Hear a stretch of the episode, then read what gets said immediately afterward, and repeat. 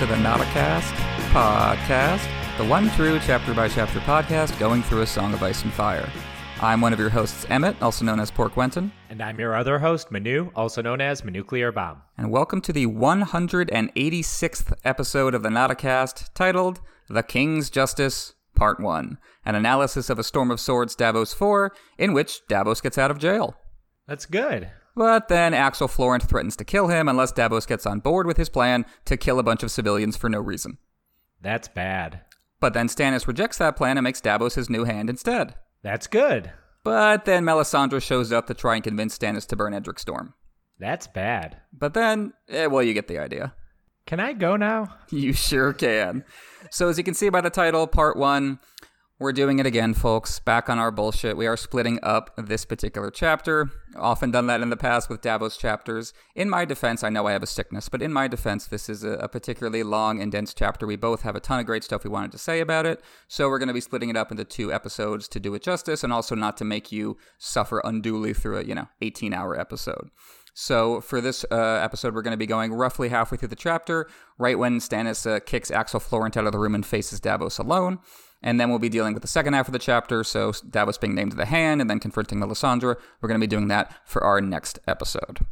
If people thought that losing Jeff meant the Stannis and Davos discussions would get any shorter, I'm sorry to say they're sadly mistaken. They might even get longer, in fact. I am thrilled to say they were they were they were mistaken. We'll see we'll see if we can keep ourselves to one episode for the next Davos chapter. We'll see. That's unfortunately a very good one too. So, our spoiler warning, as always, prepare to be spoiled for all published books the five novels, the three Dunk and Egg novellas, the histories, interviews, Winds of Winter sample chapters, as well as Game of Thrones and House of the Dragon, the television shows, anything and everything. Our question this episode comes from our patron David Dodds, who asks I recently finished the Dunk and Egg novellas and I fell head over heels for them. I've enjoyed them as much, if not more, if that's even possible, than the main series. After some extensive YouTube videos, I feel that George will deliberately make Dunk the unsung hero of A Song of Ice and Fire that will make beating the others possible. I'm thinking of the tragedy at Summerhall in particular. My question for you is Will you guys ever make a series on these three novellas? I'd love to hear your and Manu's take on them. Love your podcast. I'm on my second listen through because it's just that good. Keep up the fantastic work. Much love. Well, thank you so much, David, for the question and for the nice words. Uh, well, yeah, we'll see about doing a Dunk and Egg series down the line. I would definitely not be opposed to that. We'll see how things shake out. I won't be too much longer with my Lord of the Rings episodes, so we can definitely revisit the idea. But yeah, what do you think of uh, Dunk Egg just just in general, Manu? Obviously, we won't do a whole episode on it right here, but uh, what what are your kind of the broadest thoughts on those novellas? Well, I very much like them, but I'd like to start by sharing my journey with them. Um, because as I first got into A Song of Ice and Fire and blew through the novels, I'm like, oh, these Dunk and Egg novellas exist, but they weren't really collected in any meaningful way. They weren't at a very affordable price on like Amazon at the time. Mm-hmm. But you know what existed? Comic adaptations of Dunk and Egg. So I got the first one for uh, the Hedge Knight, and it turns out without George's prose and descriptions and generally just his way of writing, the story just kind of fell flat to me. Like I picked out kind of what was going on with Baelor, Breakspear, um, and then the Duncan and Egg relationship, but I didn't really get any meaning from it. So I just kind of bounced off. Then I'm like, well, unfortunately, there's just not a version that's kind of resonating with me. But then, of course, in 2017, 2018, when they compiled the existing three Duncan and Egg novellas into the Knight of the Seven, a Knight of the Seven Kingdoms, um, I consumed that, and I was like holy cow, this is every bit as good as the main series. It doesn't have that same kind of length and depth that makes me love A Song of Ice and Fire, but in in and of themselves, they are as good as anything that George has written, um, and I love them to bits. Um, I would love to cover them for this. Um, I think it's something I would love to see adapted to television, assuming we're just going to get Thrones content till the end of time. Um, I think it's something that lends itself great to um, maybe an HBO storytelling uh, television series. Yeah, I read Dunk and Egg. I, I, so I read the A Song of Ice and Fire for the first time around the time Feast for Crows came out. I kind of heard about it with the hype, and my mother was reading them and recommended them, and obviously fell in love with them pretty quickly. And only turned to Dunk and Egg as part of the long wait in between Feast and Dance, which looks so quaint now uh, by comparison. Uh, the first two Dunk and Egg books had come out then. Right, I think Mystery Knight was a couple years after I started reading these. Uh, but yeah, I I liked them immediately and in a way that was very specific to kind of my nostalgia for stories like this. Like they felt like stories I had read when I was younger. not necessarily in terms of the actual story, but more just the kind of the atmosphere and a character like Dunk was just very familiar to me from kind of more more bittersweet and wistful stories, less less horror shows than A Song of Ice and Fire. And so I was I was very into them on kind of a kind of a lighter level. I uh, only later did I kind of start to think about them in terms of where they might be going and what the point might be. And then, as David says, that I think is where George is going to be tying, or at least intends to tie this into the kind of the larger, the magical behind the scenes structure going on with the prince that was promised and all the attempts to make that prophecy come real because uh, Dunk, in all likelihood, from what we've gathered about Summerhall, ends up saving uh, baby Rhaegar along with with Aerys and Rhaella. So he kind of ensures the continuation of the Targaryen line for better in Rhaegar's case and worse in Aerys's case. And so that that is, is the payoff in all likelihood for what he says in uh, the Hedge Knight after his trial by combat ends up getting Baelor Breakspear killed, and Dunk thinks, "Oh, how could you know?" How could I ever be worth the, the death of a prince, or how could the foot of a common man like me ever be worth the, the, the death of a prince? And I think the answer to that is he ends up uh, ensuring that the, the prophecy ends up being fulfilled against the others at least by helping those people out of the fire at Summerhall. And in a way, he's similar to Davos. That's why I picked this question for this episode, because Dunk has certain things in common with Davos in terms of being a prominent peasant born character who rises to a high position and kind of has his his one his one noble born friend who is kind of his entry past the people who would like to keep him down. And a lot of differences, obviously, uh, in terms of Dunk versus Davos, but also in terms of Egg versus Stannis. Egg is a lot more kind of likable and, and sympathetic, in part just because we meet him as a kid. But again, we don't know the details about Summerhall, but in terms of where in terms of where Egg ended up, it might not be that different from where Stannis ended up in terms of the uh, things going horribly wrong with fire and a desperation to make prophecy come true. So that it might ended up um, uh, the characters might end up kind of converging in that same place. And that that I think is, is very interesting to think about the Dunk and Egg series as a whole. But yeah, they're they're wonderful just for being shorter, smaller doses of what we get out of Aeswolf. Like the Sworn Sword is great. It's it's like it's a mini feast for crows, basically, as many people have pointed out. Very similar in tone and theme. So yeah, great stuff. I think it's it doesn't feel like a side quest at all. It feels like it, it's worthy of its own thing. Uh, and yeah, and we'll we will see. Maybe we'll uh, have some episodes down the line. Watch this space. We could definitely do some Dunk and Egg eps. So, thank you so much again to David for the question. If you'd like to ask us questions, we are forced to answer here on the Nauticast podcast. Head on over to patreon.com slash nauticast Sign up, for, sign up for our Patreon, where patrons also get early access to our episodes, exclusive episodes, access to the Nauta Slack, and a bunch more benefits besides. But I am eager, even more eager than usual, to get to the chapter itself this time. It's a favorite of mine. We are here with the synopsis for A Storm of Swords, Davos 4. Part 1. When last we left Davos, he was sh- he was stuck sharing a cell with Lord Asshole. I mean, Alester Florent. Now, you know what? I was right the first time. Lord Asshole Florent hears voices. Davos assumes it's one of the guards bringing them dinner. And about time, too. Davos is so hungry he could cannibalize an onion. But Lord Asshole thinks that Stannis and or Selyse has finally sent for him. Turns out, it's Alester's brother, Axel Florent, Castellan of Dragonstone. Axel, Lord Alester said, gods be good. Is it the king who sends for me, or the queen? No one has sent for you, traitor, Sir Axel said. Lord Asshole begins to bleat that he's no traitor, but Axel ignores him and summons Davos instead. Davos, quite sensibly, asks if Axel intends to burn him, but Axel says only that Davos has been sent for. As Davos leaves his cell, Axel commands Lamprey the jailer to take the torch. Leave the traitor to the darkness. No, his brother said. Axel, please, don't take the light. Gods have mercy. Gods? There is only R'hllor, and the other. Sir Axel gestured sharply, and one of his guardsmen pulled the torch from its sconce and led the way to the stair. Damn, I might have been calling the wrong Florent an asshole. Davos keeps up the questioning, wondering if Axel is taking him to Melisandre. Axel replies that he's taking Davos to Stannis, although Melisandre is never far from the king. Davos reaches for his lucky finger bones, only to remember that they're gone. But he still has his hands, strong enough to wrap around her throat. Yeah, buddy, because trying to kill the Red Woman has worked out so well for you so far. They climb the stairs together as stone doors give way to wood and arrow slits begin to appear in the walls. Finally, Axel opens a door and ushers Davos across a bridge toward the stone drum, the central tower of Dragonstone. Davos takes reassurance from the sound and smell of salt water, praying for the water and the wind to give him strength. Although he also notices a big old night fire down in the yard, surrounded by the Queen's men praying to their red god. Not an ominous sign at all. Speaking of ominous signs, they're still halfway across the bridge when Axel stops and dismisses his men. He tells Davos that if it were up to him, both Davos and Lord Asshole would burn for their treasons. Davos doesn't give a shit what Axel has to say. He knows he'd never betray Stannis. Axel shoots back that he has seen it in the flames. R'hllor has granted him the ability to see the future. Wow, R'hllor, I think you need some higher standards. Anyway, Axel says that he has foreseen that Stannis will sit the Iron Throne. Lol, okay and that he, Axel, will be the new hand. Lol, okay. Citation needed on both of those.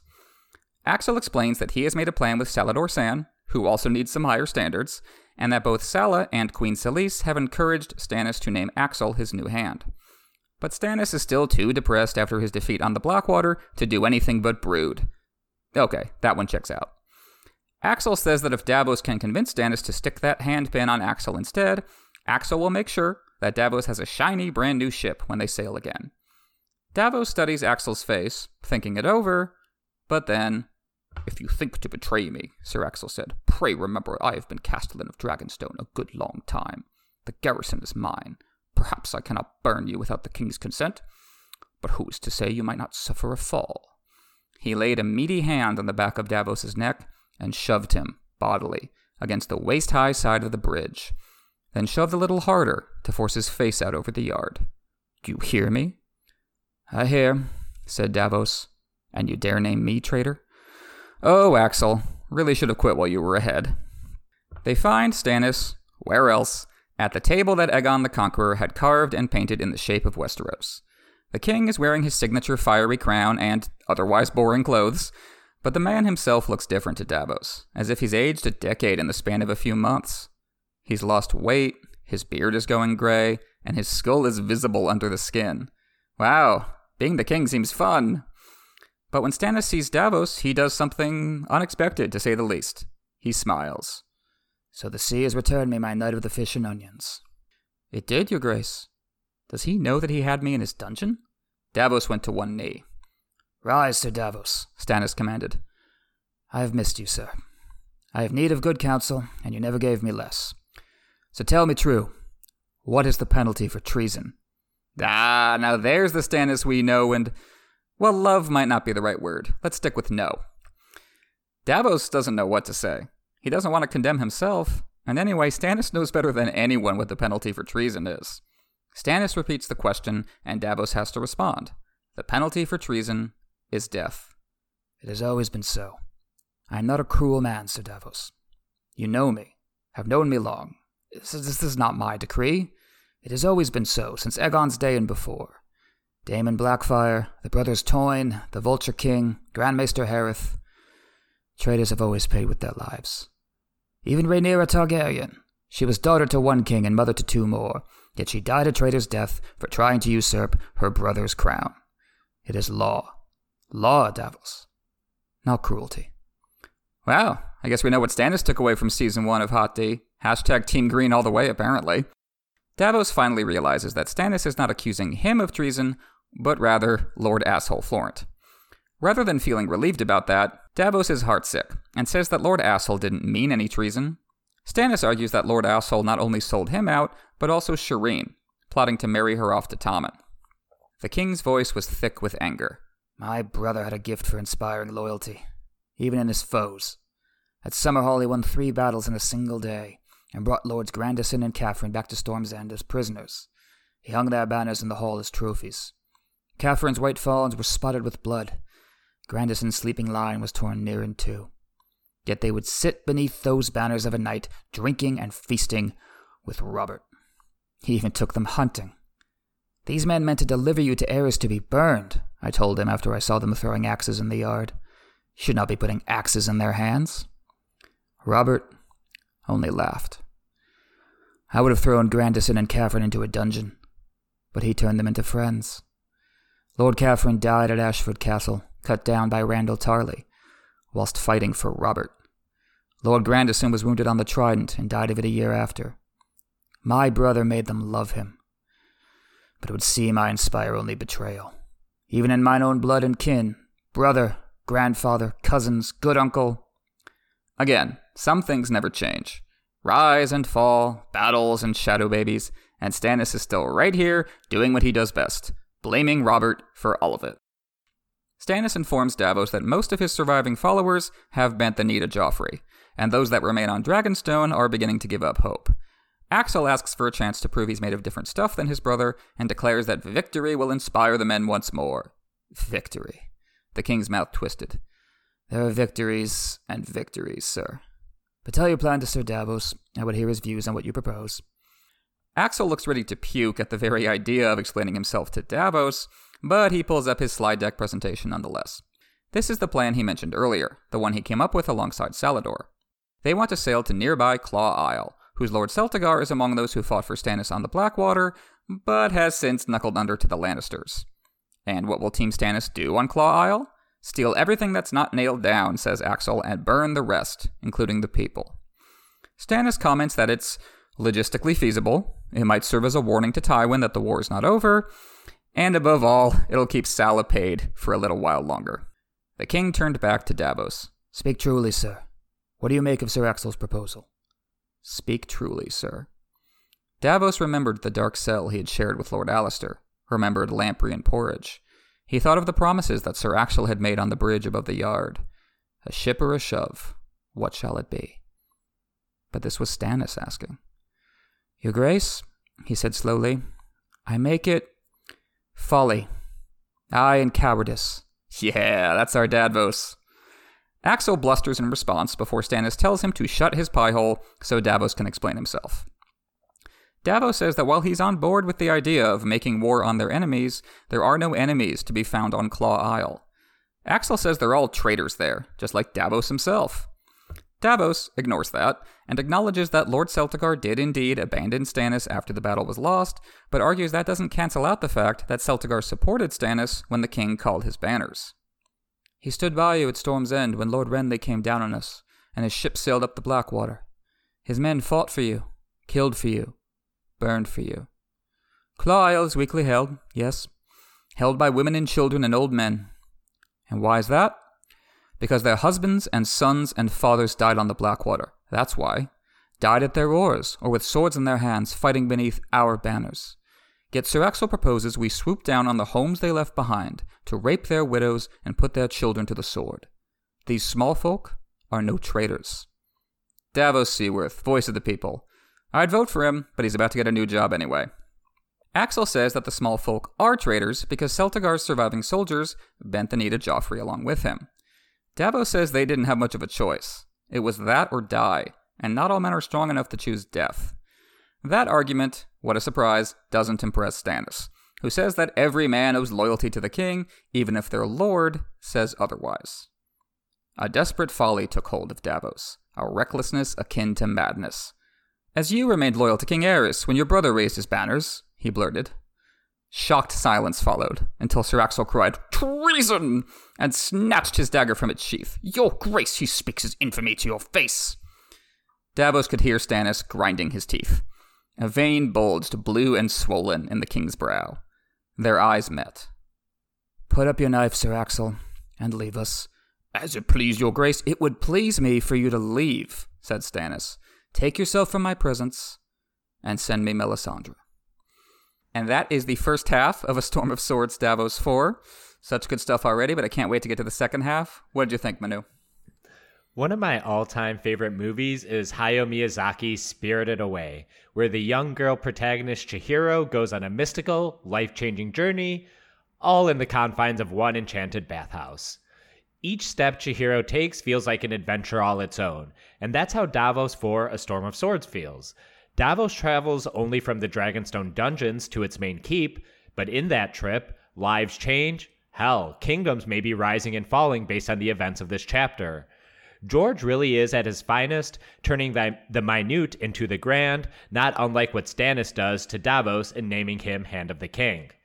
Davos has to literally climb out of the hell he made for himself and face down both his savior and his devil, not to mention a really annoying Florent. How does the Onion Knight do it? By being true to himself, by speaking bluntly, maybe foolishly, but most importantly, righteously to his one true king. The old smuggler has been on the ropes thus far through a storm of swords, but when given an opening, he lands a haymaker. So, you all know me. You know what I like. My favorite chapters in A Song of Ice and Fire tend to be the ones with wild imagery, like The House of the Undying, or the ones that do interesting things with structure, like uh, Sam's first chapter in Storm, where it keeps the longer flashbacks keep happening to the Fist of the First Men. And this chapter is neither one of those things, but I love it. It's probably my favorite Davos chapter, give or take the ones in White Harbor. And in terms of Storm of Swords, it's top tier for me. It's right up there with with the Red Wedding chapters and that Sam chapter I just mentioned. In this case, it's not about the structure. It's not about the imagery until the very end, as we'll get to next time. It's just about the drama, the rock solid dramatic bones. It's theater, basically. I think you could write an excellent stage adaptation of Davos's story in Storm of Swords because it's mostly two or three people talking in a room. And this chapter especially is a masterclass in dialogue. Every word feels so carefully chosen to draw you in, make you think about what you would say, how you would handle this. Davos 4 touches on so many weighty themes honesty, loyalty, the ethics of war, the nature of power. Despite being, again, just two or three people talking in a room, it feels so expansive, like George manages to contain the entire world in Davos's moral dilemmas. Like I keep saying, Davos is my favorite POV in A Storm of Swords, and this chapter, right here, this is the number one reason why. Immediately, George thrusts us into the dichotomy of Davos and his cellmate. Lord Alliser has not adjusted to his imprisonment, his actions still sudden, he's still waiting for deliverance. He lurches at the sound of voices, but Davos thinks it's just another day, like any of the endless days before in the bowels of Dragonstone. They're just bringing food, which Davos actually relishes, as his description of beef and bacon pie and mead seem to indicate he's a prisoner of another type. Surely someone meant to rot away in the dungeons would have been given plainer fare or no food at all. Davos himself is not a prized hostage, holding no value to anyone aside from Stannis, and Stannis doesn't have to barter to gain Davos' service. The thing about jail is that it's boring. Obviously, can also be many other bad things, many worse things than boring, but even if you're not in physical danger, even if you're getting decent food and medical care as Davos is, there's just nothing to do, and the human brain isn't set up to handle that for long. You wake up, sit around, eat, shit, sleep, wake up, sit around. Davos doesn't even get to hit the gym, and even if there was a prison library on Dragonstone, he can't read. Not yet, anyway. It locks you into a circular routine with no escape. That's why so many stories about crime and punishment are about absurdities. I think about Kafka's The Trial, or that scene in Clockwork Orange where the prisoners are out in the yard just literally walking in circles. Of course, this isn't Davos's first rodeo. He's been in jail before, and in much less comfortable cells than this one. He's used to the routine. As the chapter starts, the prisoners hear voices getting closer, and Davos assumes it's the guard they call Lamprey with their dinner. That's the routine. That's what happened yesterday, and that's what'll happen tomorrow. Davos' stomach starts grumbling right on time, because imprisonment is, above all, habit forming.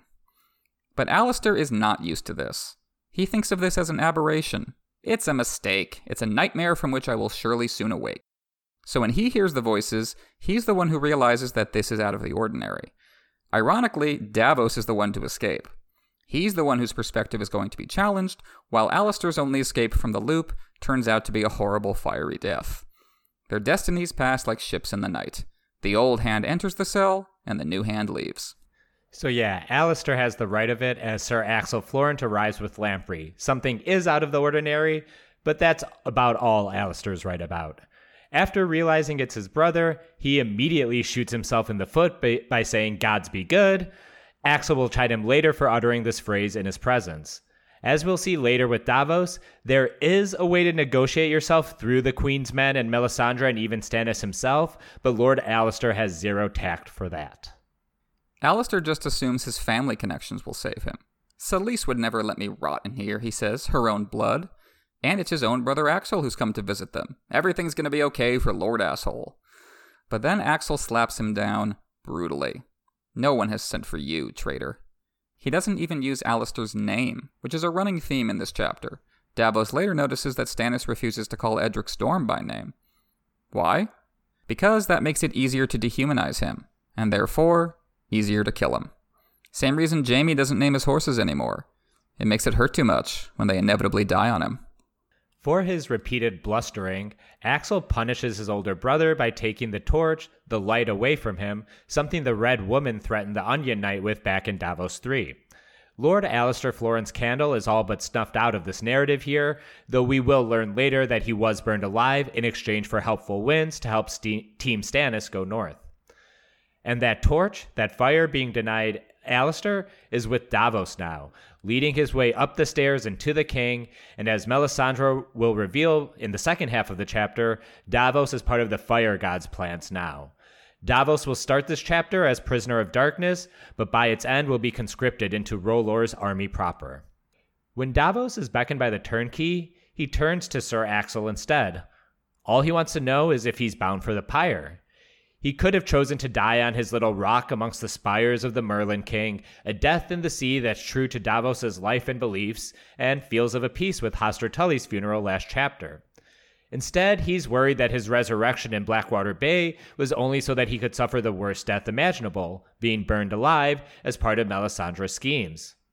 As it stands, Davos is still part of Melisandre's schemes, as she will be there, according to Axel. She'll always be there with the king, and it is he who sends for you. Davos reflexively grabs for his finger bones, finger bones he no longer has, symbolizing his luck, luck he no longer has. Maybe he'll make his own luck, like Harvey Two Face Dent, or maybe he now believes there's no such thing as luck, like a wizened Ben Kenobi. Davos, from this point forward, succeeds on his acumen, his knowledge, and his knowing of his king and the peoples of the Seven Kingdoms. In fact, he faces bad luck for much of the story going forward. The bad storms when sailing out of Eastwatch has Salladhor Saan putting him in his own little boat to the sisters, and more bad luck when the frays and tendrils of House Lannister reach White Harbor before he does. He can no longer lean on his luck as a crutch. He's got to think and negotiate his way out of this on his own. Axel calls Alester a traitor again when he orders his men to take the torch away. And George emphasizes how horrible this is by referring to Alester as his brother in this moment. No, his brother said, just to just so you don't forget, Axel is doing this to his own flesh and blood, the man he grew up with. Melisandre threatened to take the torch away from Davos, but it was only to prove a point, and she left it to demonstrate her good faith. Axel takes it away, abandoning Alester to the darkness. Solitary confinement in total darkness. That is monstrous. I would go so far as to call it torture. You can't even see. The world vanishes, becoming even emptier than it usually is in prison. I flinch just imagining it. Melisandre didn't do that, because she sincerely believes in her god of light and life, even though she gives birth to murderous shadows in his name. Here we see a running theme for this book and A Dance with Dragons. As dangerous and terrifying as Melisandre is, the Florents are worse. They're the monsters she has unleashed every bit as much as the Shadow Babies. They don't even believe on the level she does. They're just using the framework of R'hllor as a way to enhance their own power, an easy way to separate the outgroup from the ingroup, even when the outgroup includes each other. Alester is a total hypocrite. His last line in the story is praying to the gods, plural, like you pointed out. In his panic and despair, he's forgotten the script of the Red God, because a script is all it ever was to him. Axel, meanwhile, seizes on his brother's slip up as proof that he's a hopeless traitor. Gods? Ah, gotcha. There's only R'hllor and the other. That's what we believe this week. Even though the followers of R'hllor are among the few to take the others seriously, the irony is that Axel winds up imitating the others by plunging Alester into the darkness, his own personal long night. So Axel is no hero, he's no savior of light and life. And this is the guy letting Davos out of jail? Davos is right to expect the worst, asking if Axel is taking him to Melisandre, with the implication that Davos is about to be burned alive. Out of the frying pan and into the very literal fire, he'd be better off staying in jail. Axel says he would very much like to burn Davos alive, thanks for asking, but he can't, because Stannis is the one who sent for Davos, and that connection between the king and his favorite vassal keeps Davos alive, all through this chapter and beyond. We spent all of Davos 3 in his cell, so the climb up and out of the dungeons would be a long and painful one for the sedentary knight, who likely hasn't clocked more than a few dozen steps each day in his prison. His Fitbit probably hates him. I enjoy George taking a moment to put us in Davos's shoes here, quite literally, to bring to life the process of bringing movement back to your body after being inert for so long. Davos stock rises astronomically in this chapter, but to really appreciate it, we have to linger just a bit more on how long he spent at the bottom, how his body got used to it. Objects at rest stay at rest unless put in motion, which is happening here. After the long stair climb, Davos and Sir Axel find themselves on a long bridge connecting to the stone drum. It's night outside, the veil of darkness hanging over the castle just as it did the dungeons, but throughout the chapter, the darkness is peppered with fire, be it the torch in the dungeon, the night fire in the courtyard, or the red woman later in the chamber of the painted table. But what catches Davos's attention is the smell of seawater, the clean cold air, the freshness of it. It's a rush of the senses, something George played with in Bran 7 A Clash of Kings as well. The sensory overload of the wolves outside compared to the sensory bankruptcy Bran felt in the crypts below. Wind and water give me strength is very true to Davos's sensibilities, being a sailor and smuggler after all. But it's also very elemental. Davos is about to go face to face with the Fire Nation, so he's reacquainting himself with air and water bending. These are the antithesis of fire, or perhaps how you snuff out a fire. It's of a piece with all the elemental principles that defines Melisandre's worldview light and dark, day and night, fire and shadow, ice and fire. Elsewhere in A Song of Ice and Fire, chapters like Tyrion's and Sansa's are purely founded on the actions of men, of living beings engaged in living politic. But everything on Dragonstone feels primordial, like the very forces of nature, of good and evil, are animating all that goes on. It's how George is able to wring an epic out of Davos climbing some stairs and crossing a bridge. Yeah, there's that very kind of chthonic sense to everything, almost occult when you get into Melisandre, and, and Davos stands out as like the one exception to that rule.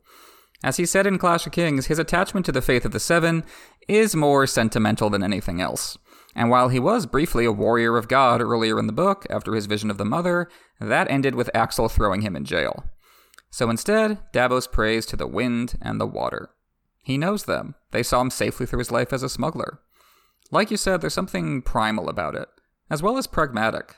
Davos's vision of the mother was probably a hallucination. R'hllor might or might not be real, but the sky and the sea sure are. The smell of salt, the cold, clear air in his lungs. This is the stuff of life to Davos, not the abstract binaries the R'hllorites are obsessed with.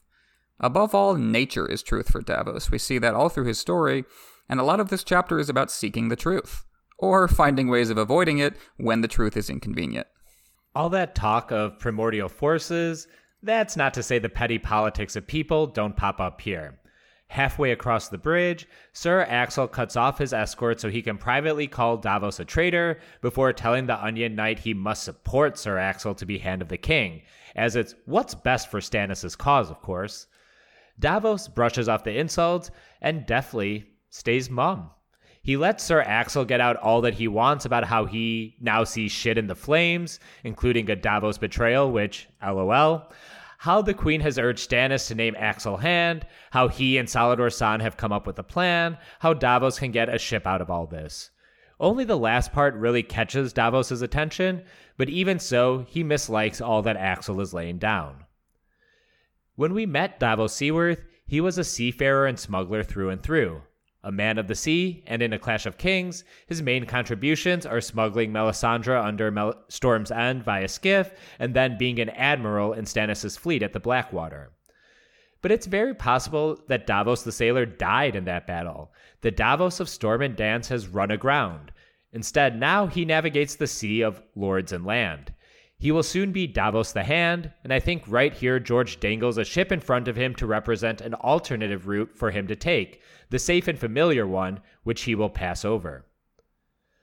Axel doesn't just call Davos a traitor, but also a smuggler, which I think exists to remind Davos of his place in the class structure of Westeros. Davos is a nobody, Sir Axel is a somebody, so the former should listen to the latter. Davos is on thin ice anyway, and absolutely no political capital would be lost if Davos was disposed of, which Axel threatens to do as he holds the Onion Knight over the bridge. Davos only then responds to Sir Axel, simply saying, Yeah, I heard you. He betrays nothing else of his thoughts to this unimpressive loser. In Arya's chapters, we've talked about Syrio's instructions on the true seeing, of Arya taking the time to look at what's actually happening in front of her, what may be happening right underneath the surface. Davos's chapters feel like the auditory companion. Just like he shuts up and listens to Sir Axel here, upon arrival at White Harbor and Dance, he finds himself a spot at the Lazy Eel, where he sits in a corner and just listens to the gossip and rumors. Yeah, that's great. Instead of hand of the king, he's the ear of the king. Davos Davos just listens. It's appropriate that Axel stops Davos halfway across the bridge, literally in between, to reflect how Davos is caught between his loyalty to his king and his deeper, older values, which Stannis sometimes betrays. When Axel says Davos will betray Stannis, Davos says he'd never do that. And they're both half right. Davos will go behind Stannis' back, as Alester did, sending Edric Storm away against the king's wishes, but unlike Alester, Davos doesn't abandon Stannis' cause itself. Instead, he reinvigorates it by sharing the letter from the Night's Watch asking for help, and advising Stannis to turn north to rebuild his coalition. Where Axel is totally wrong is when he says he can see the future in the flames. What does he see? Well, in a shocking coincidence, he sees himself in charge, as Stannis' hand after the king takes the Iron Throne, which is pretty clearly never going to happen at this point. As Melisandre says a couple Davos chapters from now, any cat can stare into a flame and see red mice at play. This isn't the truth. This is wish fulfillment. Axel is just seeing what he wants to see, pretending that his own desires are the will of God. Axel says he has a master plan going, which we'll talk more about when he explains it, but here what matters is that he wants Davos to support it. Get Stannis to name me Hand in place of my traitorous brother, and I'll make sure you get a new ship. I'd forgotten until this reread that Davos briefly considers taking the deal. That's smart writing on George's part, an example of how he expands and deepens Davos' character in A Storm of Swords. This makes Davos more than a two dimensional archetype of goodness. Again, he has a pragmatic streak. He wouldn't have survived for long as a smuggler without it. Davos doesn't like Axel. He knows Axel would prefer Davos dead, but a new ship is nothing to scoff at. It would restore some of what Davos lost, get him back out onto the wind and water where he belongs. Why not trade favors? But then Axel keeps talking, threatening to have Davos killed in a more mundane way than fire if he refuses to help. That's what breaks the deal for Davos, specifically that Axel would kill him secretly, on his own, without getting Stannis' consent. As Davos thinks, Axel has some nerve calling anyone else a traitor when he's willing to carry out his own secret assassinations behind the king's back. Axel cannot be trusted. He's only in this for himself so there's no way out for Davos in that direction. He walks into the chamber of the painted table with no allies other than the king himself. He has to build on their relationship, which was strong enough that Axel knew Davos would be a useful ally. He knew Davos might be able to sway Stannis, where Salla and Selyse failed to. Davos has no weapons, no riches, and no plan. All he has are his words, his ability to sway Stannis through rhetoric, through debate. It's a political and philosophical crucible, an ethical struggle with both the mundane and the mystical. But even as the author engages with the story's central ideas, all of it is filtered through Stannis, who isn't a POV character. That turns this scene into a mystery, even for the rereader who knows where all of this is going. Because Stannis isn't a POV, he dips in and out of the story. The gaps are important, they're structuring absences. George built up Stannis throughout the first book before introducing him at the start of the second. Even then, we don't see his relationship with Melisandre develop. We don't see exactly what went down between them regarding the Shadow Babies.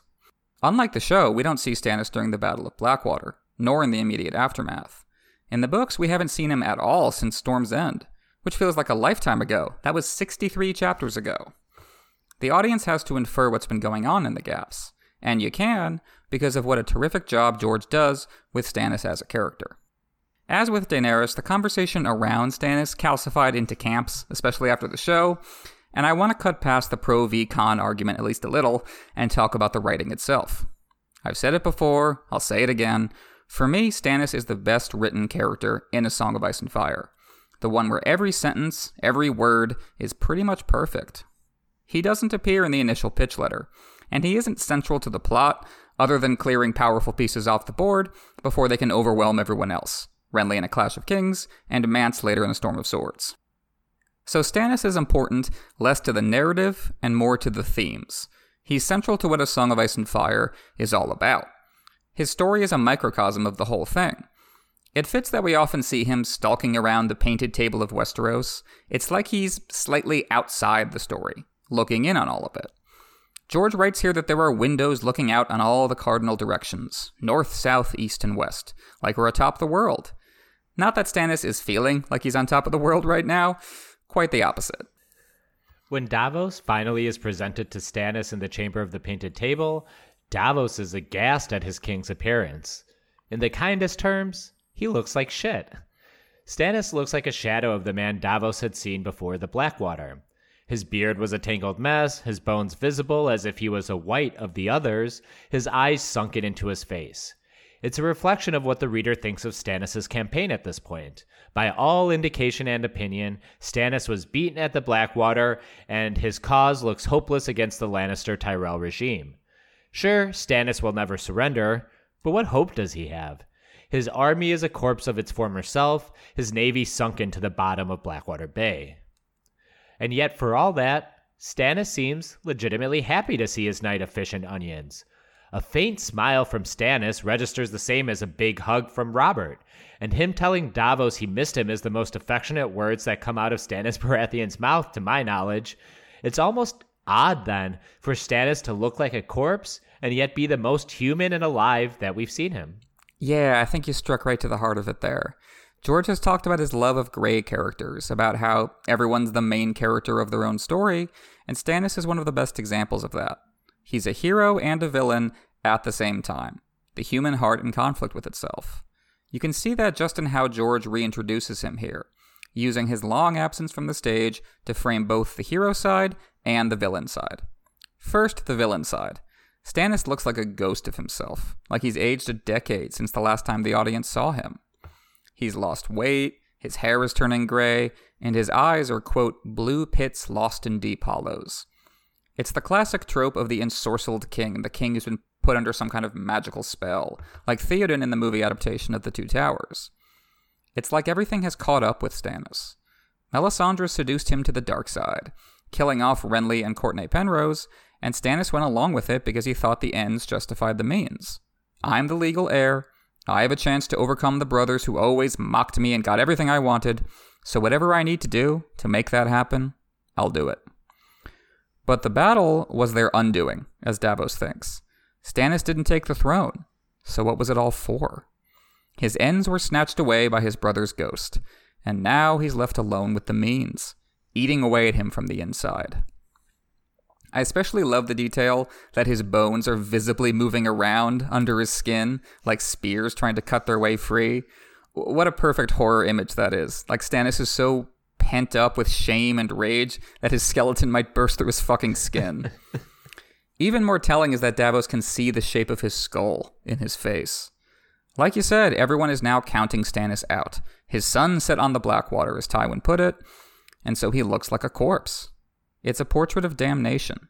You made a deal with the devil, so now you join the walking dead. And yet, when he sees Davos, Stannis does the most un-Stannis thing you could imagine. He smiles. Just barely, but it's there. A faint smile brushed his lips.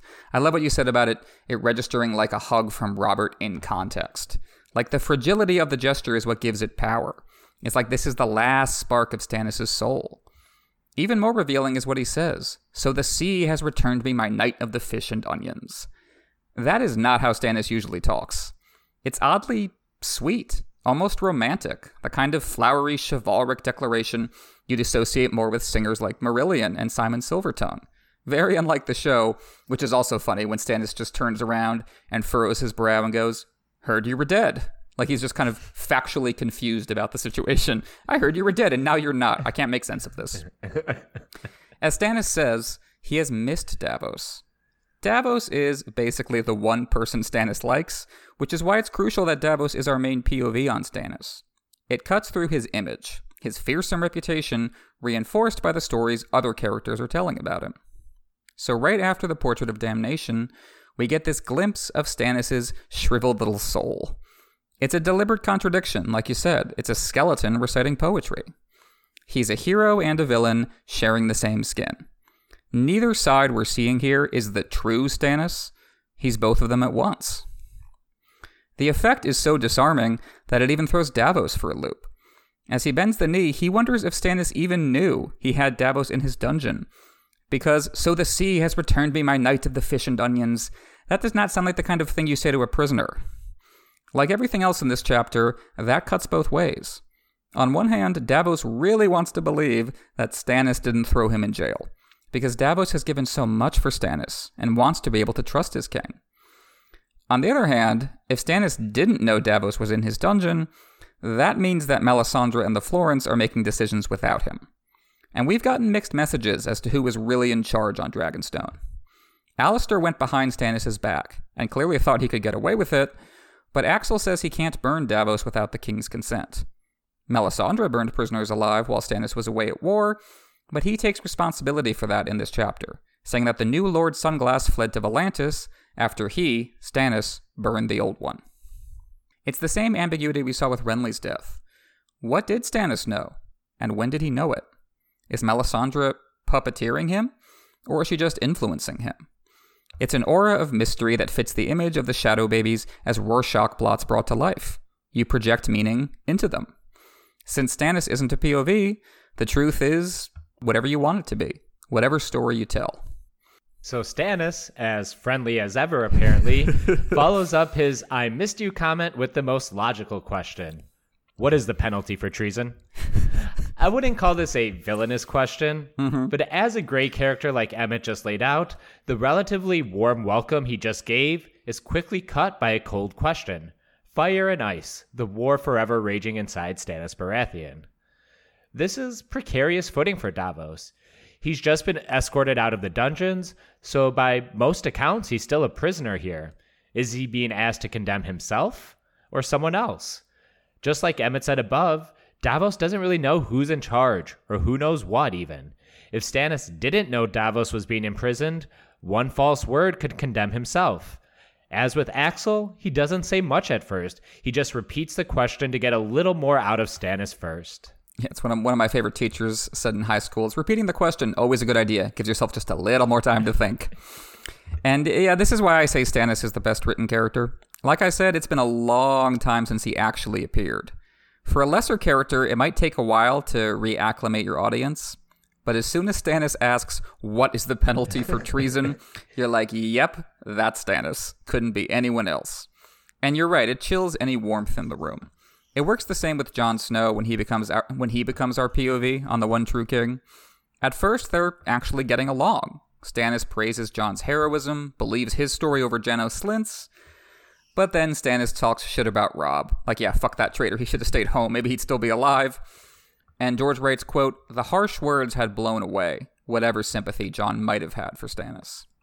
Because Stannis never got along with his brothers, he tends to discount other people's family bonds.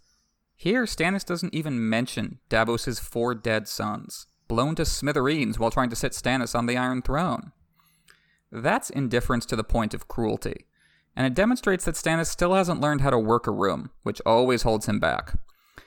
But, and maybe this is just me, it's also very funny that Stannis is acting like Storm's End was yesterday, and he's just picking up the conversation he and Davos were having there about the nature of loyalty. As Jon thinks in A Dance with Dragons, Stannis with a grievance is like a big dog with a bone in his mouth. He just gnaws at it until he wears it down to splinters.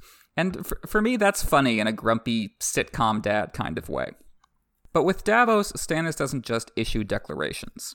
He's interested in what Davos has to say, and so engages him on a more Socratic level, asking questions, trying to get a dialectic going where different ideas brought together can give birth to truth. After all, as Davos thinks, kings are all too aware of the penalty for treason. They're the ones who invented it. So why is Stannis asking? What's he driving at? All through this conversation, Davos is looking for the trap. And the audience is too, because again, Stannis is not a POV, so we can only guess at what he's thinking. On reread, it comes off to me like Stannis came into this meeting already planning on naming Davos his new hand, but he is disturbed that Davos tried to kill Melisandre, so he has to test the Onion Knight first to see where his loyalties lie. If Davos will tell the truth, even when he might be condemning himself, then he's worthy of Stannis' trust. And when it becomes clearer that Davos isn't the treasonous subject in question, Davos does what Davos does speak plainly. Death is the penalty for treason. Stannis' response feels burdened by the purpose of law. Yes, death is the penalty and always has been so, the cruelty of it having nothing to do with Stannis himself. Stannis runs down the various rebels of infamy since the Seven Kingdoms were forged, which I'll do real quickly before throwing a question back at my co host. First, we have Daemon Blackfyre, one of the more notable figures from outside of the Song of Ice and Fire saga proper. Daemon Blackfyre was the bastard son of Daena Targaryen and Aegon IV, though before the latter was crowned king and would become known as Aegon the Unworthy.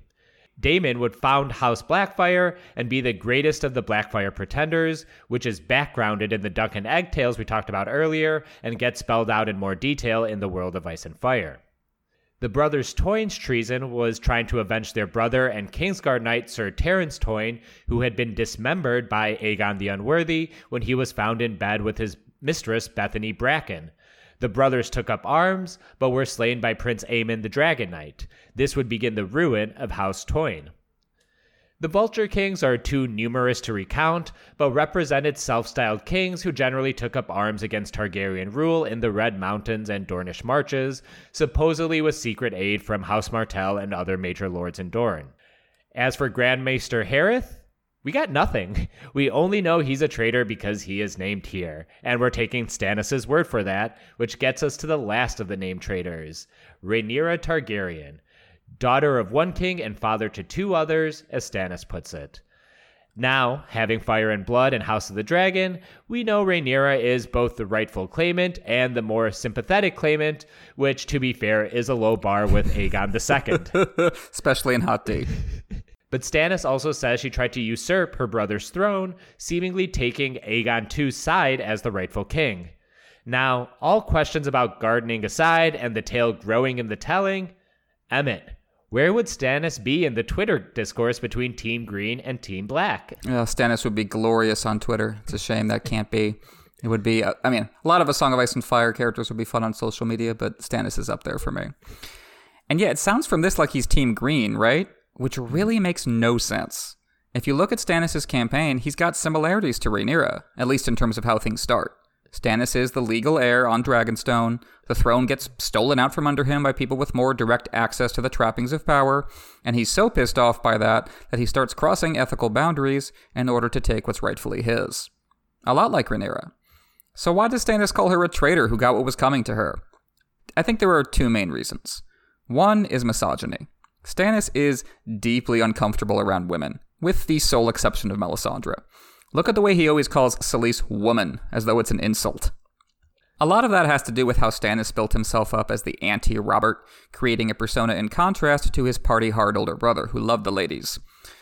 But it's also Stannis' worship of the stoic military lifestyle, which we see stamped over all of his decisions. His plain clothes, his functional tent, his taste for literal salt water, which always makes me laugh. That's how Stannis, that's when Stannis is having a wild night. He sprinkles a little salt in his water. Oh, yeah. Women have no place in that self image, and so Stannis dismisses out of hand the idea of a ruling queen of Westeros.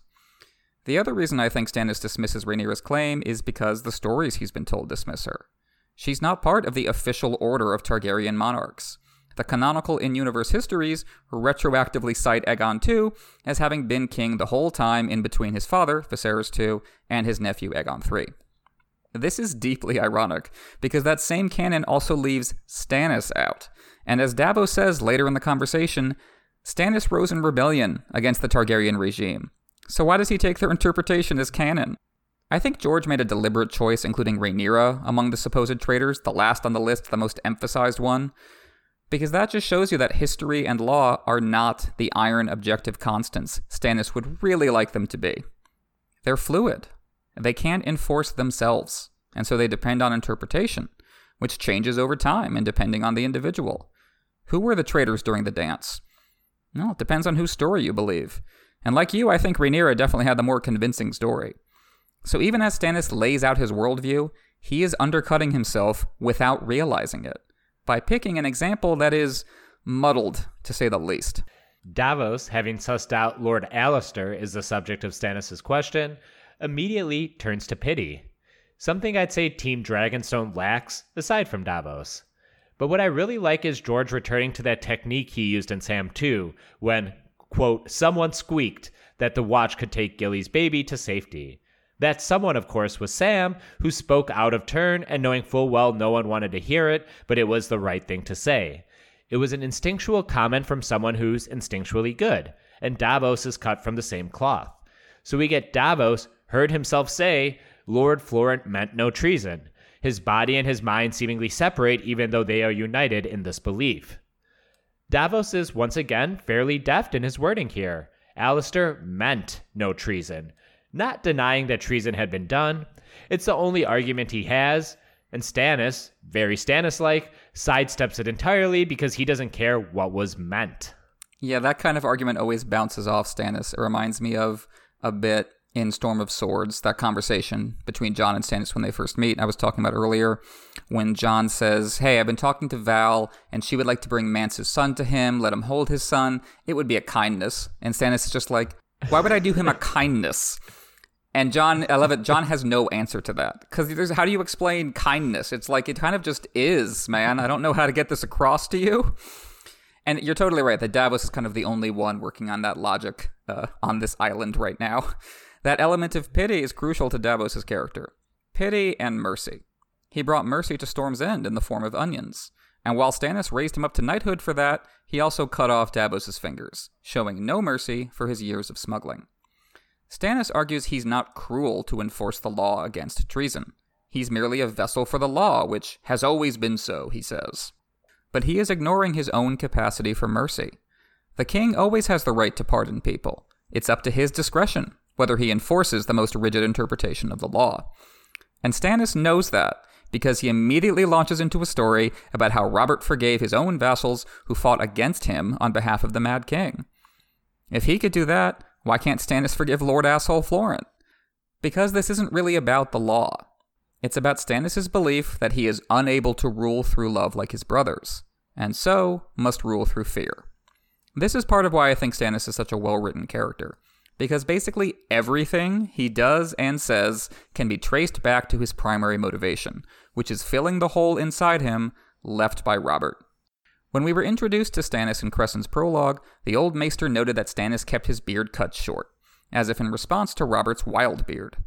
Stannis was so furious about Renly claiming the crown, not just because the law says Stannis comes first, but because Renly looked so much like young Robert. So it felt like Robert would always do better than Stannis, even from beyond the grave. Young Stannis sacrificed that which was best in him to keep up with Robert, abandoning his beloved bird Proudwing because it was too weak.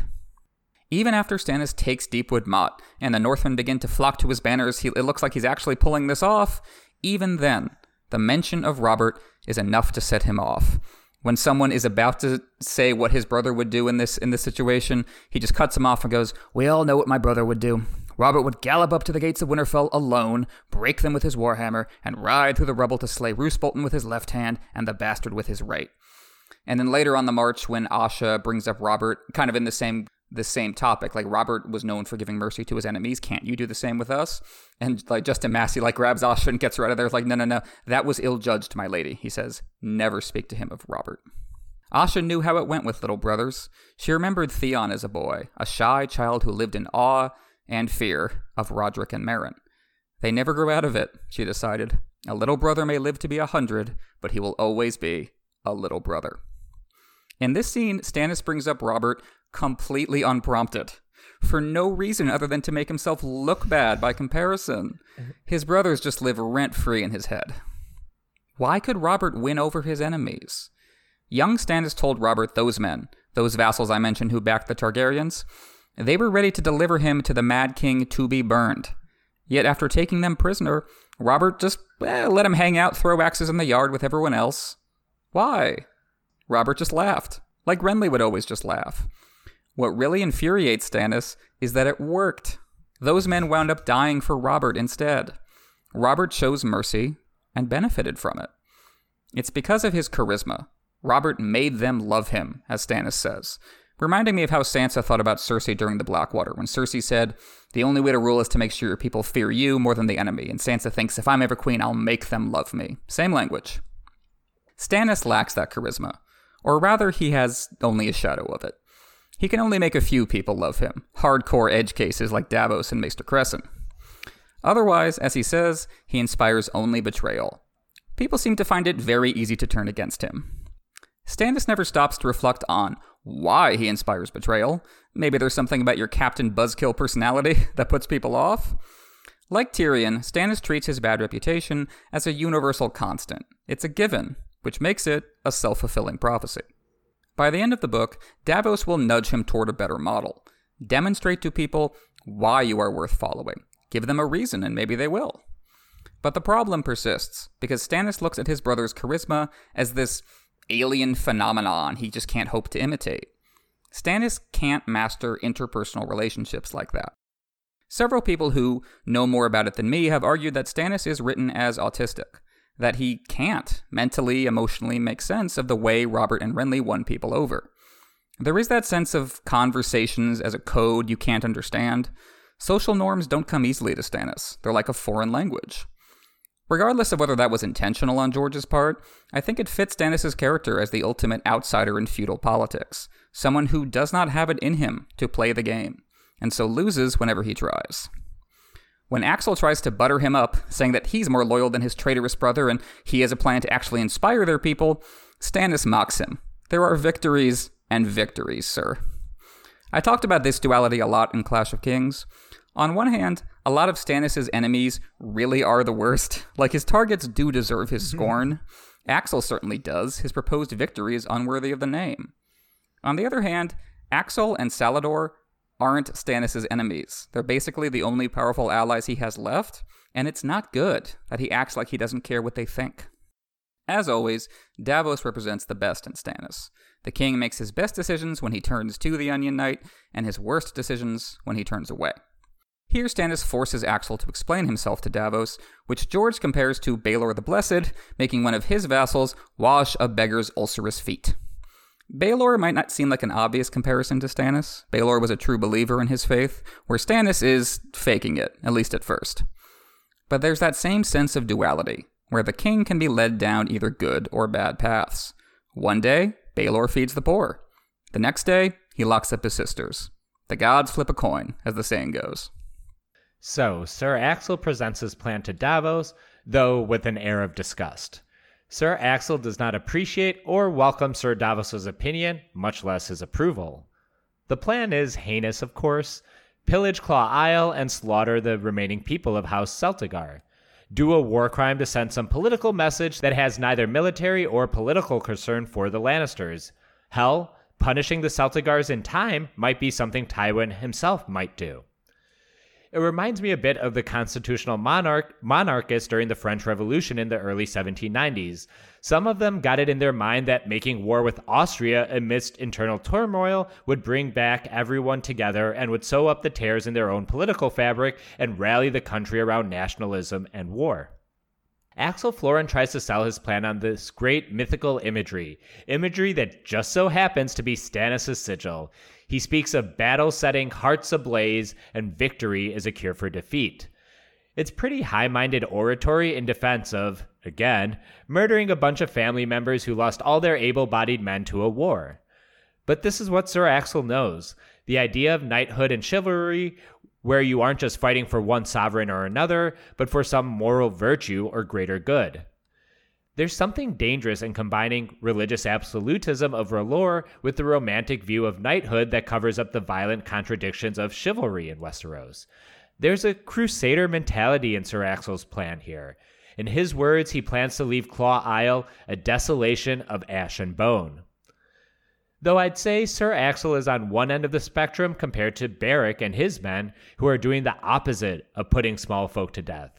Religion and chivalry together, a sword without a hilt. The only strategic value in sacking Claw Isle seems to be the plunder. Lord Celtigar was outwardly cheap, but privately he hoarded wealth. This is probably Salladhor Saan's main interest. As Stannis says, it keeps him employed a little while longer. Instead, Stannis will start his northern campaign, which means little riches for poor Salladhor Saan, and we'll see him leave Davos to his cause and king early in A Dance with Dragons. And amongst the lists of jewelry and gold are also the mention of a Valyrian steel axe, which, first of all, that's metal as fuck, and a horn that could summon monsters from the deep. Yeah, I would be like, this plan sucks until they mention that horn, and then I would be like, go on. Go on, tell me more. Where do I sign up? no, but seriously, you nailed it. This is just the worst idea on every fucking level. First of all, it's monstrous. These are defenseless civilians we're talking about. Ones who have not themselves committed any crime against the sacred regime of Stannis Baratheon, first of his name. Even calling it a military strategy gives Axel too much credit. This is a massacre, full stop no better than what the Bloody Mummers are doing in the Riverlands. If Stannis did this, he would lose any right to claim any kind of moral high ground against the Lannisters. Secondly, in political terms, it's pointless. Stannis says that while Claw Isle has no strategic value, it has symbolic value in that it would put Tywin on the defensive. Which, no, it wouldn't. Imagine Tywin hearing that Claw Isle had been sacked. He would just go, Oh, that's a shame. Anyway, back to being in charge. Stannis would still be in the objectively terrible situation he describes to his advisors in Davos's next chapter. I have 1,300 men on Dragonstone, another 300 at Storm's End. The rest of Westeros is in the hands of my foes. I have no fleet but Salladhor Saan's, no coin to hire sellswords, no prospect of plunder or glory to lure free riders to my cause. Even the benefit to be gained in terms of plunder or morale is a short term fix. Before long, reality will settle back in for Stannis' men, and they'll be back to drinking their days away. And while a little plunder might sate Salla for a while, it won't be enough to get him to risk his fleet and his life defending Dragonstone when the Redwynes show up. This is the Grand Master plan that Axel thinks makes him worthy of replacing his brother as Hand of the King. I think you make a great point that the faith of R'hllor, as the Queen's men are practicing it, combined with chivalry's blind spots, makes for a deadly cocktail. We've got a warrior caste with too much time on their hands and no skills beyond killing. And now we've given them a religion that says they're always right, and their enemies are not only traitors, but servants of the darkness. It's worth noting that Stannis doesn't actually endorse the plan. He says uh, we could get some money out of it, but when it comes to should we do it, he turns it over to Davos. Coupled with what he says later in the chapter about the plan being evil, I think, like I said earlier, that Stannis was never planning on going along with this and is just using it as a test for Davos. Yeah, I'm with you. I don't think Stannis thinks it's a good idea at all, despite saying it's doable, and it would really only be there to serve as some kind of political announcement for anyone who thinks Stannis is spent. The entire Seven Kingdoms can probably hear Stannis grinding his teeth at the idea that he was some spurred dog licking his wounds after the Blackwater. Mm-hmm. But it's what Stannis says to Davos Speak truly, sir. That matters. Sir Axel had threatened Davos if he didn't throw his weight in support of Axel, but Davos Seaworth is Davos Seaworth. He thinks this plan sucks. When I talked about this chapter feeling like a giant adventure in the confines of a small set, this is one of the moments that cements it for me. Sir Axel and his plan are monstrous, a real monster, and the Onion Knight slays the monster by calling it what it is he is naming the evil, the horror, smiting it down with his words. The gothic backdrop of Dragonstone makes everything feel much grander than it is. It's a cathartic rush for the reader. There really should be only one emotional reaction to, hey, let's go do some light war crimes to feel good about ourselves. And it is satisfying to hear Davos and Story speak to that. There are no enemies there, despite Sir Axel calling them, and Davos himself, traitors. Again, Davos knows he's on precarious footing. Stannis' question about treason can now be applied to Lord Celtigar and his men and the small folk who keep his fief. But he is unrelenting. Lord Celtigar came when he called, led his men to doom when asked, and burned in hell for it. Davos next centers the innocent the women, the old men, the children. Most of all, the children, which will thematically come up again in the discussion of Edric Storm by chapter's end. And when Axel says there will also be men who bent the knee, Davos says they didn't have a choice, which of course conjures the decision Stannis had to make long ago to support his rebellious brother Robert or to stay true to the Mad King on the Iron Throne. This is really where you see how much thought George has put into Davos's character, as the argument Davos makes is very specific to him. No one else in Stannis' camp could speak so forcefully and eloquently on this subject. Davos is not such a goody two shoes that he ignores the consequences of telling the truth. As on the bridge with Axel earlier, his pragmatism comes into conflict with his other values. First, Davos thinks about his cell, down in the darkness. He could easily return to it along with Lord Asshole if he says the wrong thing. Then he thinks about Axel's threat. If you don't back up my plan, I'll have you killed. That reminds the readers of the stakes here. It would be very easy for Davos to nod along and say, Yes, sir, your grace, Axel's got it right. Hey, maybe you should make him your new hand. He stands to gain a powerful ally and a new ship. He wouldn't have to worry about being sent back to the dungeon or shoved off a bridge. So why doesn't he do that? Because, as Davos thinks, this is Stannis asking, and he owes Stannis the truth, which is a complicated thing to owe somebody. This means more than just blind obedience, which is what Davos was focused on in the last book. King Stannis is my god, he told Salladhor. We sail his ships, he told his sons. We don't question his orders. That has changed in this book, in a politically powerful way. In A Clash of Kings, Davos was willing to talk shit about the lords behind their back, when Stannis basically forced him to. Now he'll defy Axel to his face, at risk of his own life, because Stannis raised him up, and Davos owes him for that, even if Stannis doesn't like what Davos has to say. So Davos calls it like it is. This plan is both stupid and evil. Like you say, there's a rush to that, someone finally speaking truth to power, making it impossible for men like Axel to ignore the implications of their actions. But Davos has an argument of his own to make, one that's more complicated than his persona, his, oh gosh, I'm just a simple smuggler persona, would suggest. He's not anti war in general. Far from it. Davos is totally on board with the idea that they need to prove they're not finished, come up with a victory to boost morale among Stannis' remaining men. But what kind of victory matters, as Stannis implied. Davos insists that their true enemies are the Lannisters, and only the Lannisters. Fighting anyone else is a distraction. He made the same argument at Storm's End in Clash of Kings. This is a detour. We should go straight to King's Landing. He'll make the same argument again at White Harbor in A Dance with Dragons, telling Wyman Manderly that his son died at the Red Wedding for the same reason Davos' sons died on the Blackwater.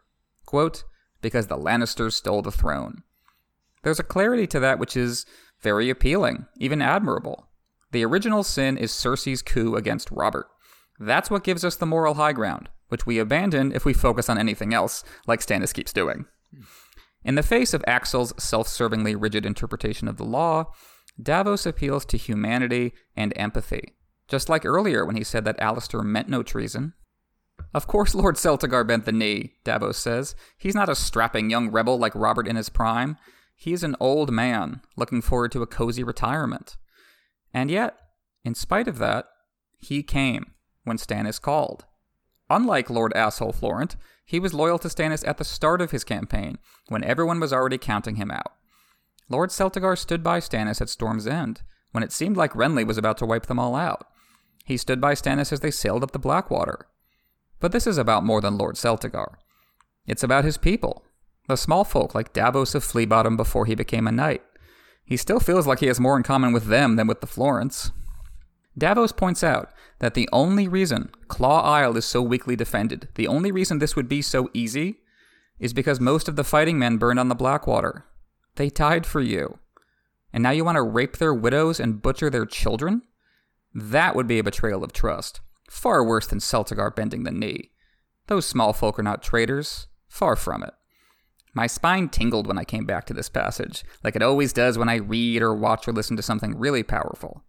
This is Davos' equivalent of the Brotherhood listing off all the people they've lost in the last Arya chapter. But the Brotherhood were also trying to pin those deaths on Sandor, and they were doing so from a position of at least temporary power over him. Davos is directly speaking truth to power, calling out people contemplating war crimes, and he is doing so knowing it might result in his own death. It's not just an abstract argument either. When he talks about those who died on the Blackwater and those they left behind, He's talking about his own family. He's talking about how he spent his sons' lives for Stannis, only for him to be called a traitor by Axel Florent, who didn't even fight. It's a great example of righteous politics, using both logical and emotional appeals to make an ethical case for action. or inaction in this case. It's such a strong argument, and Axel's comeback is so weak. He says that not all of Celtigar's men died heroic deaths for Stannis. A bunch of them survived and bent the knee along with their lord. Okay, that's true. So what? How would you act on that? Is Axel going to go around Claw Isle asking everyone, hey, did your husband slash father bend the knee or die righteously? And if they say die righteously, he's going to spare them? How would he know if they're telling the truth? It's not like we have a list of which soldiers bent the knee and which ones chose death. They're all in King's Landing. The reality is that Axel would kill them all regardless. The families of the loyal men would die with all the rest. And even if Axel could make that distinction, it's still such a fanatically punishing worldview. Either you die for us, or your family will die for you. There's no way out. There's no way to live a meaningful life in this death cult with such a twisted definition of loyalty. Davos tries to drag the conversation back toward reality, throwing Axel's own words back at him. Celtigar's surviving men bent the knee when he did. Stannis can insist all he wants that everyone owes him a personal bond of loyalty, but the reality is that Celtigar's men have a more direct relationship with him. They've always taken their cues from him, not the crown.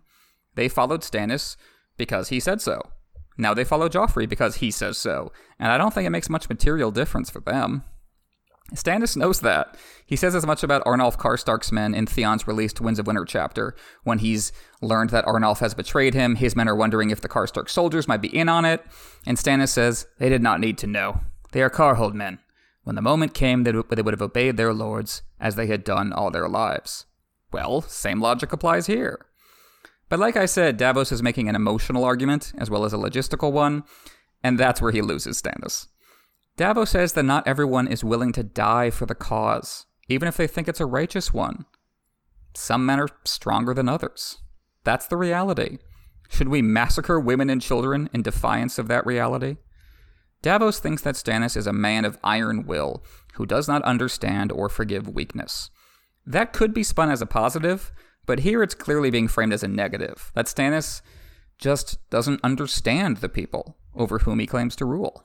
So this is a Davos chapter by the transitive property that makes it a Stannis chapter, and in turn also makes it a Robert chapter. Mm-hmm. And the ghost of Robert hangs over our one true king. Stannis had already bemoaned his brother's charisma earlier, his penchant to inspire loyalty amongst even his enemies, such as Grandison and Cafferen, as Emmett described earlier. He's the exact opposite of Stannis's diplomatic abilities. Robert could beat his foes in battle, take them prisoner, but feast and hunt with them until they in turn died defending his cause. And Stannis, of course, told him to do the exact opposite of that, to which Robert just laughed, like you said. The more applicable politic is Stannis having to choose between Robert, his brother and liege lord, and Aerys, the king gone mad on the Iron Throne. At this point, we know Stannis well enough to understand that he probably beat himself up making this decision, and time has not made it easier as he's asking the lords of the Seven Kingdoms now to make a choice along the same lines. It all comes down to law and duty, and the unyielding Stannis is king by all rights and laws, despite how little the Iron Throne itself appeals to him. We even get mention of Aerys's nickname here, King Scab, and also knowledge that Maegor the Cruel died on or was possibly killed by the Iron Throne, ideas that would be expounded upon in The Sons of the Dragon and later Fire and Blood. But for all the talk of the Iron Throne and Aerys, let's not lose sight of Davos's courage here, or as he calls it, a desperate folly, that took hold of him, not unlike hearing himself defend Lord Alester. Davos knows his argument about the lack of choice for Celtigar's men won't, wouldn't go over with the king, unless he threw Aerys and Robert in his face as well. And he's not wrong to call it folly. Stannis' veins bulge at the rebuke, and he grinds his teeth loud enough to be heard from Dorne to the wall. Axel draws steel and names it treason, which again circles back to Stannis' opening inquiry. What is the penalty for treason, sir? This is Davos' big breakthrough. The moment he becomes more than Stannis' lowborn sidekick and is fully realized as a character. He calls out the hypocrisy at the heart of Stannis' campaign, cutting through all the layers of bullshit to the plain reality of it. Stannis keeps dividing the world into loyalists and traitors because I'm the legal heir to the Iron Throne. But so was Aerys II, the Mad King. He was crowned and anointed and all of that shit. Everyone who rose up against him had previously bent the knee to him, including Stannis. If staying loyal to the king at any costs is the most important thing, then how does Stannis justify joining Robert's rebellion? The only reason that Stannis can now claim to be the legal heir is because Robert didn't stay loyal to the Targaryens. So Stannis and his cronies cannot justify themselves by pointing to an iron interpretation of the law. Not only is it cruel, it's absurd. Axel doesn't even have a counter argument. All he can do is yell, treason! Which Davos has not, in fact, committed. Simply telling the king he's full of shit is not treason. that just shows how Axel is using traitor as a smear against any and all opponents. It's not a legal term, it's a political category. But it doesn't really matter how Axel reacts. What matters is how Stannis reacts. And at first, it looks like he's going to react really, really badly.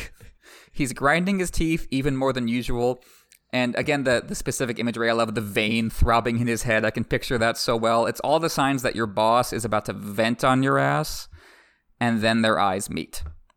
George doesn't describe it any further than that because he doesn't have to. No matter what, Stannis and Davos have this lifeline of respect between them. It's an intense intimacy rooted in how they met at Storm's End. Davos smuggling in the onions that saved Stannis' life, and Stannis responding by both raising Davos up and cutting off his fingers. They've both seen each other at such vulnerable moments. They have both changed each other's lives. Davos isn't just an ordinary vassal to Stannis, and in turn, Stannis matters to Davos, more than the king does to his more fair weather servants. That's why Davos promised to tell Stannis the truth, even if it tastes bitter, as Stannis says. This connection saves Davos here. He's got an authenticity that Axel does not, which gives weight to his criticisms.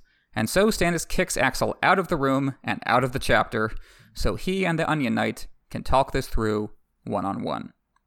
Which we will get to next time when we finish up A Storm of Swords Davos 4.